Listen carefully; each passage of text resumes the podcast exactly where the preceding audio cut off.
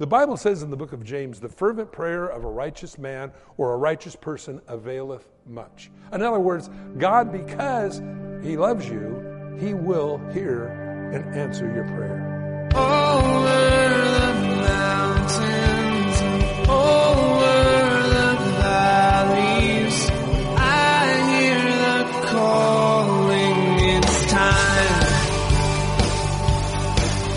It's time. It's time.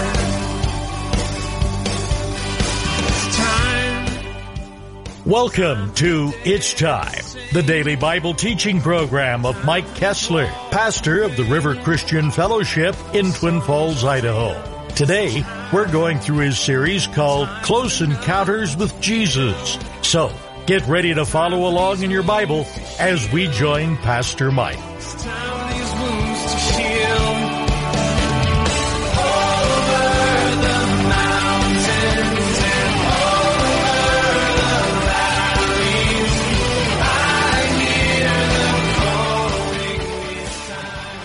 You'll find that things will go along for a long time in your life. The same. And then one day, an unction in your heart, you'll call or you'll do something and your whole world will change. Your whole purpose of life will change because you are obedient to the call of God. See, a lot of times we want to put God in a box. We want to say, well, God, if you're going to change something in my life, I'm just going to lay here, eat my Doritos, watch TV, and have the phone ring if anybody's interested. But you know, when we get up, the Bible says, ask, seek, and knock. We begin to put feet to our faith. We begin to step out and see what God's going to do. We bring the blind man to Jesus. Jesus will heal him. Jesus will heal us in the process. Always remember, what God will do for others and the impact that God made on others will also do something for you as well. And so he looked at him. And I like this. And when he had spit on his eyes and put his hands on him, he asked him if he saw anything. And he looked up and said, I see men as trees walking. What do we find here? We find a healing of God, but we don't find a complete healing of God. That's interesting. I thought God always healed instantaneously and completely.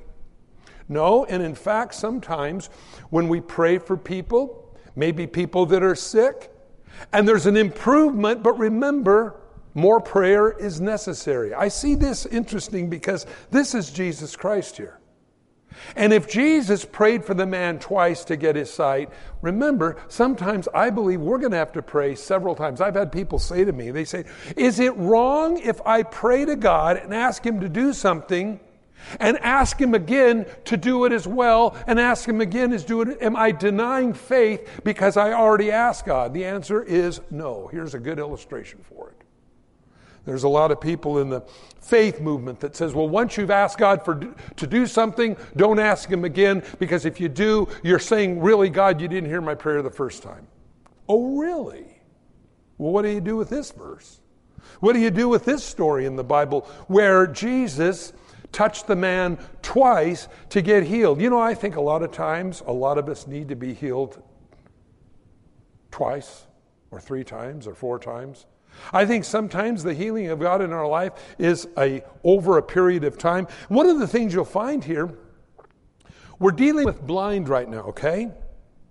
If we go back to the previous story, and that's why I read it, you'll find something. He says, verse 18, having eyes you don't see. Isn't that funny that Jesus is just as recently as when they got out of the boat, Jesus heals a blind man, and just a few verses before, we find Jesus speaking concerning their blindness. I think sometimes God heals our spiritual blindness over a period of time. I just do. Because sometimes I can see God, and I see God do something, and yay, God, I'm so happy that you're doing. And then God begins to have a, what I call, faith-growing exercise. We don't like that. I'm an instant kind of guy. I like instant on TV. You know, I like old radios. I got some old shortwave radios. I listen. I used to do that when I was a kid. Yes, I was a full-blown techno geek, okay? Didn't have a, well, I guess I did have a pocket saver. I didn't wear glasses, so I had no tape on my glasses. But the thing is, I really like old radios. And I look at that in how God and the way we do things and our attractions and what we are. But I don't like the old tube type ones because I like instant on. Have you ever had to wait in line at a drive-up window like at McDonald's or some other place, and you're sitting there tapping your foot on the floor and fiddling with the radio and all those things? I wish this guy, what did he do? Order the whole menu? I find we're very impatient people. I find if my internet takes more than about 4 seconds to load, there's something totally wrong with the internet. I find that if I have to sometimes be inconvenienced in any way, I can become from a praise-based person to a grumbly person very quickly. Why is that? Well, because we're used to instant things. Instant on TV, instant Pop-Tarts, you name it, it's instant. I put it in, I give them my... That's one of the things I like about the county fair. You know, you go down the game row, and the guy said, step right up, throw a dart in the balloon, win a Cupid doll. You know, he's got a lot of stuff going on, okay? I don't like those rides. I like the food ride. I give them my money, they give me the fish burger. That's what I like about the food rides. No waiting, no popping a dart, no nothing like that. I just give them my money, I get what I want. That's good. But the problem is, God, when we pray, uses time sometimes and uses that time to endear to us his heart and his love. It isn't an instant on God. Yes, sometimes God does heal. Sometimes God does answer our prayer instantly. But sometimes it's over a period of time. And friends, this is where a lot of times people feel God didn't love me because he didn't answer my prayer on my schedule. And I do believe that sometimes in our life, we do need a second touch from God. Maybe you might be here this morning listening on the radio or watching on the internet, and you're saying, I think I need a second touch from God. Oh yeah, I know Jesus died on the cross for me. I know my name is written in the book of life. But God, I get impatient when I pray, and I don't see it happen the way I think it should. What is it? You don't love me anymore? God absolutely loves you. But because he waits a little bit, there's two things I think God wants to do. One, it becomes a bigger answer to prayer when everybody sees what God has done for you. And number two, and I think this is really important, God draws us to his side and we spend time with him. Even sometimes in that petition, maybe even asking more than once for God to touch me, to heal me. I still see men as trees walking. I don't see it completely. God says, I'll work it out. You see, you got a loving God. You got a God that knows what you need. You got a God that understands that when everything goes well, I can leave God out of my life. Have you ever noticed that? How your prayers aren't very fervent when things are going your way? You know, oh God, everything's good. Car starts, washing machine washes. I'm happy. But when those things don't work or we find ourselves without a job, we're, oh God, and our, you know, we're wearing our pants out because we're wearing holes in the knees because we're praying so fervently. And then when things go good, well, God, thanks for everything. I'll talk to you next problem. God doesn't want that any more than you do. Do you want someone to only come to you when there's a problem? Or would you rather have it where we go to God, as Jesus said, give us this day our daily bread, a daily relationship with him where we say, Lord, thank you that you know what I need in my life. And no matter what the situation is, no matter what, my relationship with you doesn't change. You see, this guy saw men as trees walking. And by the way, like I say, God's not limited to one way to heal somebody, first of all. And second of all, when we see this, sometimes it takes more than one prayer. Don't feel that God didn't hear you the first time. because you pray a second time or a third time. Now remember, this is Jesus. And he prayed for a guy twice. Where does that leave you and me sometimes? We might have to pray for somebody, something, several times, many times, to see God's hand move. The Bible says in the book of James, the fervent prayer of a righteous man or a righteous person availeth much. In other words, God, because you love you, he loves you, he will hear and answer your prayer. So then he put his hands on his eyes again, made him look up. So he probably grabbed onto his face and turned his head up. Made him look up. That's kind of a weird statement. We find it twice in this story. I think he must have been looking down a lot. Have you ever noticed that people, because of the things of this life, the cares of this life, can affect your posture? You can be all beaten down. You can be looking down. I think this poor man was probably looking down most of his life. It tells us something else. He had sight at one time because he knew what a tree looked like. But then somewhere along the line, he lost his sight. And so he says, I see men as trees walking. I can see the motion. I can see the movement, but I can't discern the shape. Jesus didn't say, too bad. Didn't have enough faith. He looked at him and he prayed for him again. And the Bible says he saw everyone clearly. I like that about God. God's got a way of restoring you. God's got a way of restoring others through you because you're God's ambassador. Always remember, we're saved for a reason. We're not just saved to sit around and wait for the rapture. We're saved to be salt and light. And so verse 26, and he sent him away to his house saying, neither go into town nor tell anyone in the town. Now, why again is that? Well, there's a lot of commentary on these particular verses. And there's several in the Bible. One, Jesus, knowing the rebellious nature of man, will do exactly opposite to what we say. You know, you ever go up to a door, it says push, you pull. It says wet paint, don't touch. Got to touch it. Got to find out. Speed limit 55. They won't mind if I go 57. It's the rebellious nature. So some people believe that Jesus would say this just knowing that it would well up inside of him and you got to tell somebody. The second thing you find sometimes is that, again, Jesus wasn't trying to cause attention to himself. What he was doing was ministering to people away from the crowd. I believe that's probably more in line of what it is. And he said, you know why? Because everybody knew this man was blind. He knew it was going to get out what happened. How is it that you were blind and now you see? In fact, we remember one of the times that Jesus healed him. He said, when he went into town, all I know is I was blind and now I see. You see, God's touch through you in other people's lives is going to have a lasting impact.